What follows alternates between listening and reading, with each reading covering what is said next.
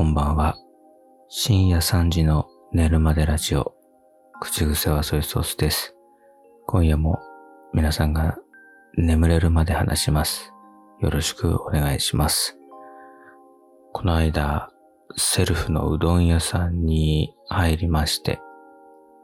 初めてのお店だったので、メニューがよくわからなかったんですけど、ちらっとこう、スマホで見たら、牛とじ丼とうどん小のセットっていうのがあったと。これを食べたいと思って入ったんですけど、その、何、そのセルフなんで、その入ってすぐ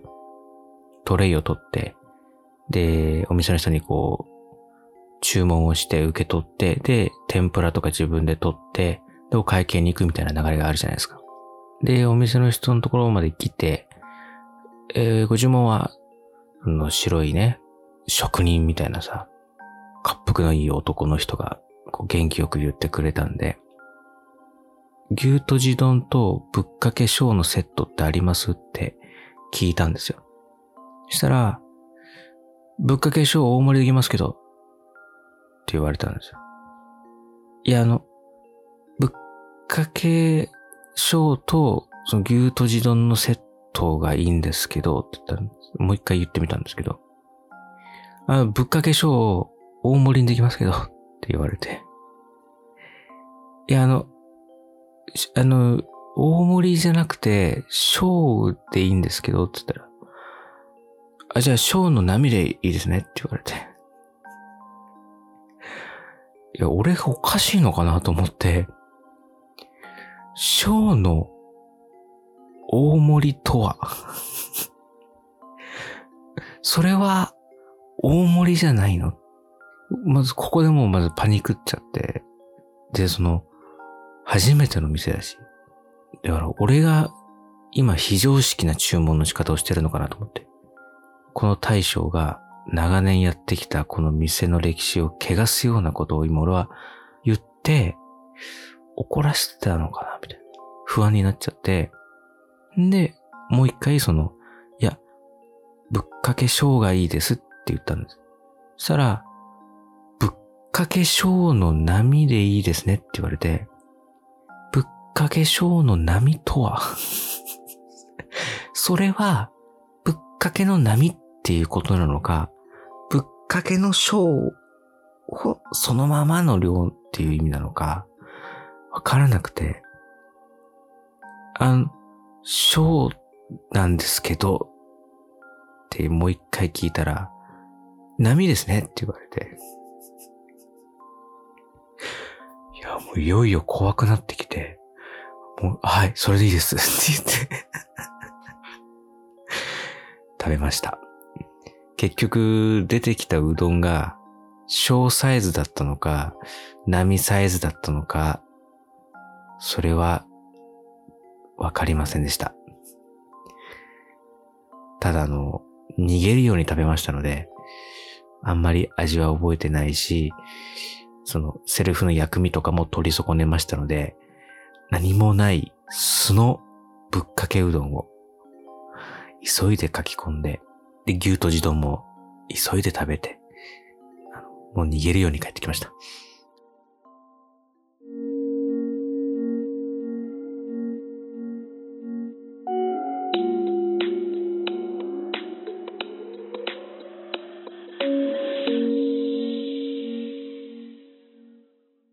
今週はあの、パンサーの向井さんに伝えたいことがありまして。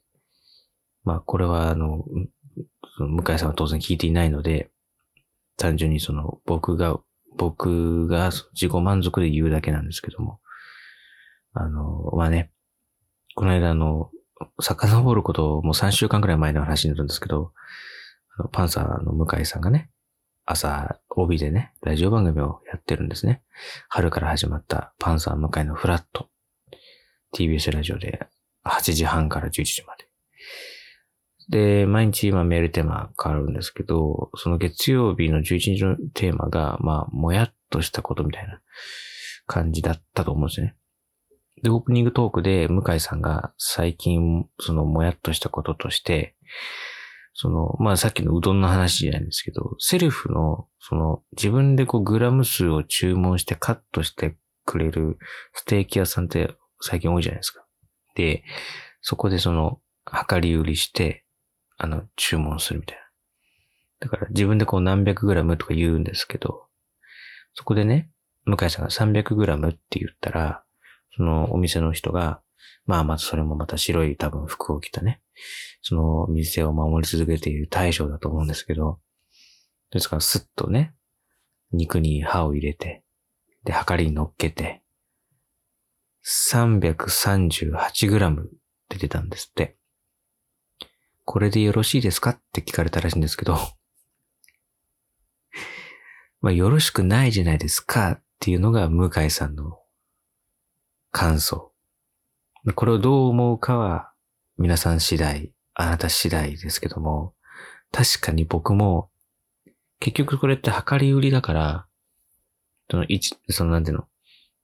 波数切り捨てとかでいいですけど、338g って言ったら、38g 分も料金に含まれるわけですよ。だから、1g 何円で売ってるから、その、よろしいですかっていうのは、うん、単純にその、ちょっとなんか多くなっちゃいましたけど、食い切れますかじゃなくて、この分まあ、お金多く払うことになりますけど、いいですか？も含まれてるから、そこはその、こだわりたいとこじゃないですか。で、僕は、ダメだと思うんですけど。その、なんていうの？それってさ、だって、その、死者誤入じゃないけど、なんていうの？もう限りなくそれって350に近いじゃないですか。それってもう、なんとオーダーメイドとは言えないなっていう感じ？だから、うん、それ言っていいと思うんですけど、向井さんとしては、それでいちいち言うのも、なんかこう、あれかなとか。あとその、人によってはね、その 38g まあ、切り落としてくださいって言って、その切り落としたやつどうなるの？みたいな。そこを気にする人もいると思うんですけど、僕答えを持ってるんですよ。答えとしては、言っていい。言っていいんです。僕も同じ疑問を持って、同じようなステーキ屋さんに行ったことがあるんですけども、メニューを見るとね、合いびきとか、その、ひき肉のメニューもいっぱいあるんですよ。ステーキだけじゃなくて。あの、ハンバーグとか。あとはなんかその、ひき肉の、なんかこう、サイコロ状にしたやつとか、のがあるから、結局、切り落としたやつは、それに使われるだけなんですよ。ひき肉として。当然そうですよね。だって、店のシステムとして、切り落とした端っこの肉をそのまま使えなくなるじゃ、あの、商売上がったりですから、ちゃんとそこは、その他のメニューにその、使われる。無駄がなくなる。だから、そこは遠慮なく言っていいんですよ。それをね、ぜひね、向井さんに伝えたい。伝えたいんですよ。その迷迷わなくていいんですよ。そういうふうに、あの、店側はね、当然コストとか、そういうのをいろいろ考えた上でやってるはずなので、まあ、寄りかかっていいんだよっていうことを僕は言いたいです。うん。まあ、とりわけ、それがチェーン店とかだったら、よりそうですよね。もうだって、その、チェーン店全体、グループ全体でまあ、ちゃんと採算が取れるようにシステムを組んでるわけですから、メニュー価格決めとか全部やってるわけだから、なんかそう細かい心配はこっちはする必要ないんですね。そう。向こうの偉い人たちがそこら辺全部やってるから、まあこっちはある程度寄りかかっていいんだと思うので、向井さんにはぜひね、心置きなく 38g カットしてほしいなというそういう話です。あの、あそ、ああいうとこって、なんか焼き加減とか聞かれるじゃないですか。でも僕は、焼き加減とかわかんなくて、その、人生経験がないから、この焼き方がうまい、みたいな、正解を知らないし、経験もないし、まあ、ぶっちゃけこだわりもそんなない。で、ああいう時に、焼き方どうしますって聞かれた時に、そこはちょっと悩みますね。だからその、結局、あの、聞いてんのに質問返しされるのが一番面倒でしょ？絶対。いや、お客様の希望通りにやるのがこっちの仕事なんですよっていうことなのに、逆に何がいいですかみたいなこと聞かれたら、なんだそりゃってなると思うんですけど。でも、僕はこうも思うんですよね。その、料理を作る側なんだから、その肉が何の焼き方をしたら一番うまいかも知ってるはずだろうと。だったら、一番うまい焼き方で出してくれよって思うんです。そこの最後の微調整をこっち側がやっちゃったら、結構いまいちな感じになるんじゃないのみたいな。で、僕基本的には、なんかそう、自分のこだわりとかじゃなくて、その作っってる側が一番うまいと思う形が、まあ一番ベストだろうと思ってるから、何でもそうなんですよ。だあの、逆にね、何がいいですかね？みたいな ことを聞いちゃうんですけど、そこはね、あの、おすすめで、みたいなことで言っちゃうんですけどね。まあ、一瞬ちょっとためらえばありますね。だからああいうカスタムできるお店っていうのもね、本当に難しいところはありますよね。サブウェイとか、ほんとマジあの、いや、そんなベストな組み合わせ見つけられるほどいかないじゃん、みたいな。たまにしかいかないから、僕の場合はね。だからやっぱこう、規制の組み合わせのメニューから頼むみたいなことだから、まあ結局そのサブウェイの良さみたいなものはまあ全消しなんですけど、まあ、そんなことでね、コーヒーのね、あの、何？コーヒーの豆の種類とかも聞かれてもね、いや、わかんないよ、みたいな ことを思うし、ね、ぶっちゃけた話ですよ。あの、多分、あ、コーヒーどうぞって言われてノンカフェイン出されても僕カフェインの効果出てくると思いますもんだって。プラシーボ効果ってやつで。あ、なんか、すっきり眠気を覚めたな、みたいな。多分それぐらい僕単純なので、そんなもんだろうみたいな思ってるんでね。うん。だからね、やっぱね、向井さん、やっぱこう今ストレスを溜めてる時期だと思いますので、ぜひ、そこは、わがままになって、38g を切ってくださいっていうふうに言ってほしいなと。なんか、そういう細かいことは気にしないで、あの、やっぱこうう、餅屋は餅屋っていうね。合ってる。こんなに語呂悪かったっけ？餅屋、なんだっけ？餅は餅屋？なんだっけ？なんかそんなありますよね。だから、えっ、ー、と、セルフステーキ屋さんはセルフステーキ屋さんっていうことです。僕たちは言わ何にも考えないで、まあ、専門の人に任せましょうっていうのが僕の今、一番向井さんに伝えたいメッセージなんで、これをね、ずっと言いたかった。あの、4月11日の放送を聞いてから。で、ちょっといろいろ間が空いてしまいましたけども、今度は、そういうふうに注文してください。よろしくお願いします。ね、何がよろしくお願いしますなのか、わかんないけどね。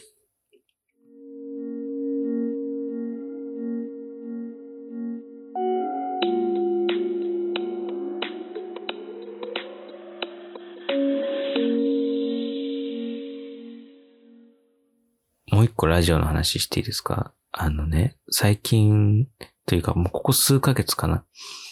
あの TBS ラジオでよく聞くんですけど、なんかね、謎の呪文が聞こえてくるの知ってます ?TBS ラジオのイベントの CM で、あの舞台、メリーポピンズ、あのメリーポピンズを舞台化しました、それのチケット好評発売中みたいな告知 CM が TBS でよく流れてるんですよ。で、そこでなんかダブル主演をしてる女優さんかな？二人が出てきて、その交互にこう、宣伝のセリフを喋っていくんですね。あの、主演は私何とかと私何々が務めます、みたいな感じでやっていくんですけど、そこでこうメリーポピンズの紹介みたいなのが入るんですけど、つい口ずさみたくなるあの名曲、うんだらだらだらだらだらも上演、みたいなこと急に言うんですけど、その、つい口ずさみたくなるあの名曲を僕知らなかったから、あの、全然こう聞き取れなくて。それがめちゃめちゃ長いんですよ。で、早口なの。で、僕はその CM を聞くたびに、え、何今の？ってなるんですけど、一瞬で流れるから、もう15秒ぐらいの CM の中にギュッと情報を詰めなきゃいけないから、その長い曲名も多分2秒ぐらいで言ってるから、全然わかんなくて。でもその、メリーポピンズっていう、まあ、有名な作品だし、で、名曲って言ってるし、そこで僕がその、なんかこう、無知をさらけ出すのもなんかちょっとこう、恥ずかしいし、これはもう覚えるしかないなと。結構ね、頑張ってるんですよ。その練習の成果をちょっとね、皆さんに聞いてほしいんですけど、えこの聞いてる人たちの中にはもしかしたらその、メリーポピンズでおなじみのあの口ずさみたくなる、あの、つい口ずさみたくなる名曲って言ってるんで、なかなかな名曲なはずなんですよ。だって、つい口ずさみたくなるんですよ。だから、例えばこう、キッチンで洗い物とかしてるときに、ふんふんふんふあ、つい口ずさんじゃったわっていう曲でしょもう相当なはずなんですよ。これは。あの、セルフレジで袋詰めしてるときに、ふんふん、あ、みたいな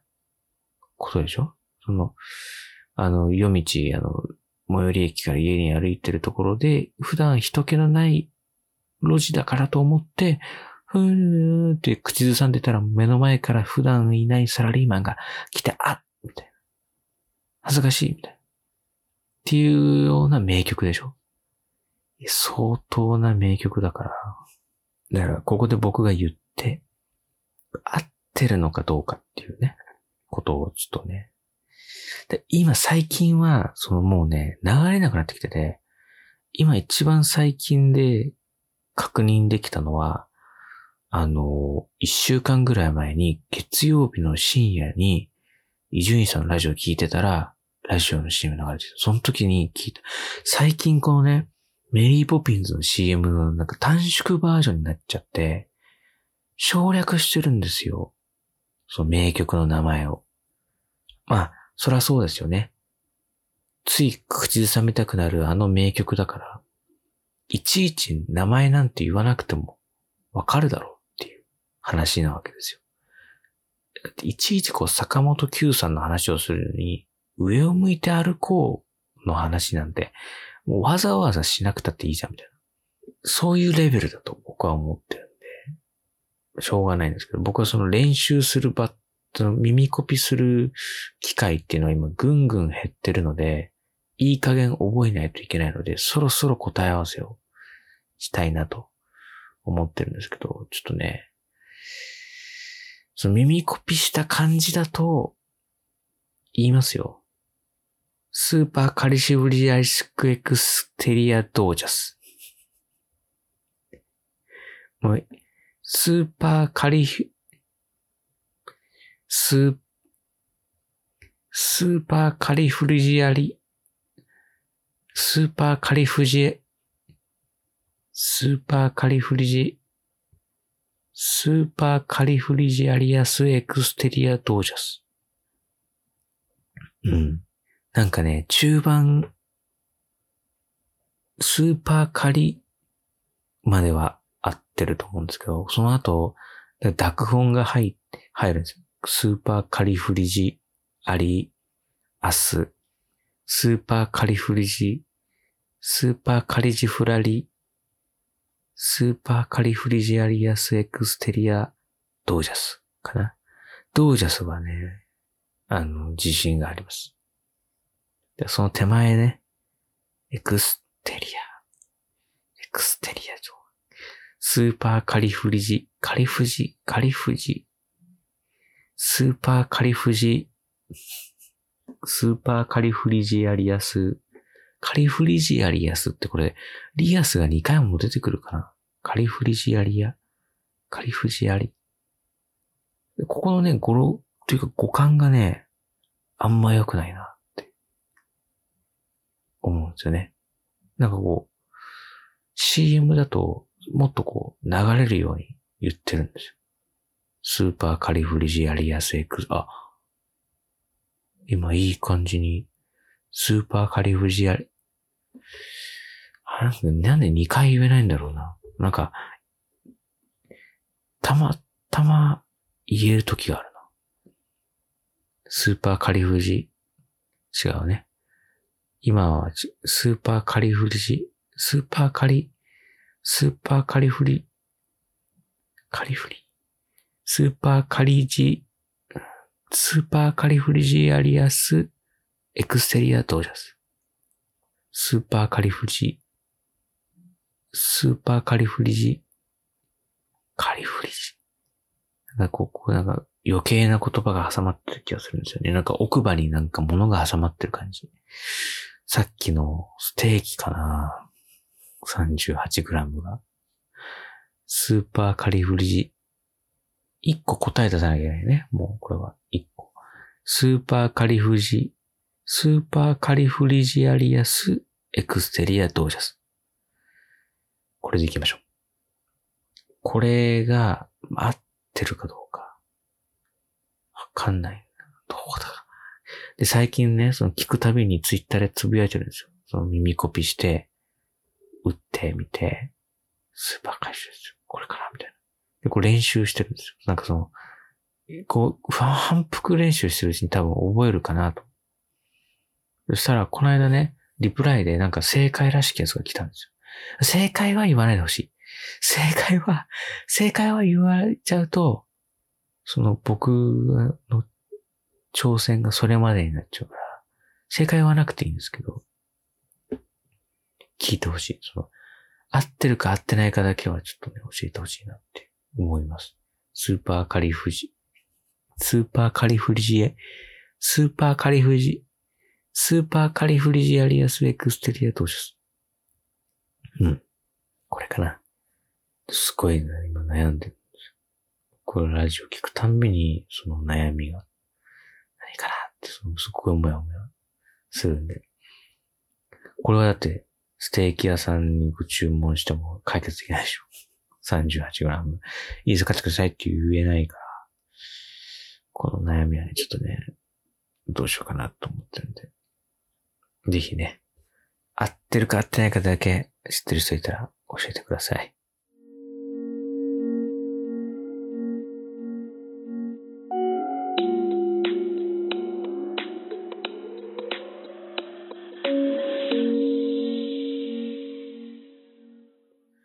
の番組では皆様からメールをお待ちしています。メールアドレスは、寝るまでラジオアットマーク gmail.com、寝るまでラジオアットマーク gmail.com です。はい。ツイッターは日本語で全部、寝るまでラジオ。寝るまでラジオとつけてつぶやいてください。よろしくお願いします。そうなんですよね。あのこの間のそのうどん食べた日っていうのはね、あの、ワクチンの3回目の予防接種を受けて、で、その後に食べたんですよ。やっぱその、ワクチン接種して副反応が出る前に家に帰んなきゃいけないっていうその焦りもあって、なるべく早く昼飯を済ましたかったっていうのもあって、それでやっぱりちょっとね、あの、ぶっかけ小の波、ぶっかけ小の大盛りっていうのに、ちょっともう、頭がパニックになっちゃったっていうのがありましたね。で、ちなみにその、ワクチン接種も、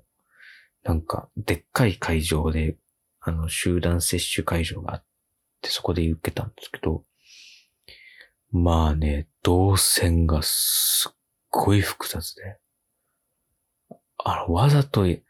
あのー、国のさ、重要機密扱っている、あの、施設って、わざと動線複雑にしてるって言うじゃないですか。で、職員でもなかなか目的地までたどり着けないぐらい複雑になってるって言うじゃないですか。あれかなみたいな。いうくらい。なこの先にものすごいとんでもない、なんかこう、重要機密、CIA の中枢に行くのかなってぐらいの、あるいはここがペンタゴンかってぐらいの複雑さ。この先何が待ち受けてるんだろうと思ったら、普通に白衣のお医者さんだけでしたけども、なんだと思ってね。なんだ、重要機密じゃないのかと思ったんですけど。だって、あれだよ本当に2メーター置きぐらいに係員の人がいて、角角に係員の人がいるんですよ。うん。角に1人。で、2メーター置きに1人。だから5メーターの通路があったら、手前の角に1人、真ん中に1人、で、5メーター行き切った角に1人みたいな感じで、じゃあ、あちらの方の、あちらの係員のところまでどうぞって言われて、促されて、その係員が手を挙げて待ってるんですよ。でももう、5歩ぐらいで着くんですよ。で、こちらですって言われて、はいっつって行くで、さあ、その人がまた、あちらの係員のところまで、つって、またその2メーター先ぐらいのところに案内されて、2メ、2メーター3メーターぐらいかな。で、また、パッて手挙げるんですよ。パッて挙げた人のところに向かってまたこう行くでしょそしたら、どうぞこちらへつって。で、着くじゃん。そしたら、書類を確認します。つって、書類確認するでしょ？で、はい。では、あちらの係のところまで。つって、またその、もう見えてるんですよ、その係員は。もう、その、もう2.5メーター先ぐらいにいるから、もうそ、もう、その人の名札がはっきり見えるぐらいのところにいるんですよ、もうその人は。なんだけど、パッてまた手を挙げて、私だつって言って、そのリレー、なんかバケツリレーされるバケツの気持ちぐらいな感じで、もう、絶対に迷わせないっていうね、いうような感じで。で、あの、そうそう、あの、待合室でその副反応とか気持ち悪くな加わるやったら手を挙げてくださいっていうシステムだったんですけど、係員さんが見張ってるじゃないですか、僕たちはね。で、僕はただ単に、ただ単にですよ、その、首の後ろをかきたかった。かゆかったから。で、かゆかったから、その、首の後ろにね、手をこう回そうとしたら、その手がさ、ちょっと上がるじゃん。その目の前の係員の人がピカッてなったから、もうそれだけは申し訳なかったね。フェイントをかけてしまったので、すごい意地悪な人みたいになっちゃったんで、その人にだけはちょっと謝りたいな、っていうふうに思いますね。えー、副反応としては、まあ、ちょっと、まあ、微熱と、まあ、だるさ、みたいな。で、軽頭痛くらい。感じで、まあ、1回目、2回目と、だんだん、こうね、えー、発熱の度合いは1度ずつくらい下がっていってるんで、まあ、全然軽い感じになってるなっていうような感じですね。はい。ということで、皆さん、そういえば、ゴールデンウィークだ。そういう時はゴールデンウィークの話するべきですよね。なんで4月11日のラジオの話をしちゃったのか、ちょっと僕にもわからないんですけどね。ゴールデンウィーク何も予定はありません。暇だから、なんか、1回じゃなくて2回3回くらい配信しようかなとかね。うん、そんぐらい暇ですけど。まあ、次のね、配信はぜひお楽しみということで、皆さんなんかね、暇だったらメールを送ってください。それでは、えー、私はそろそろ寝ますので、この辺にしたいと思います。それでは皆様も、おやすみなさい。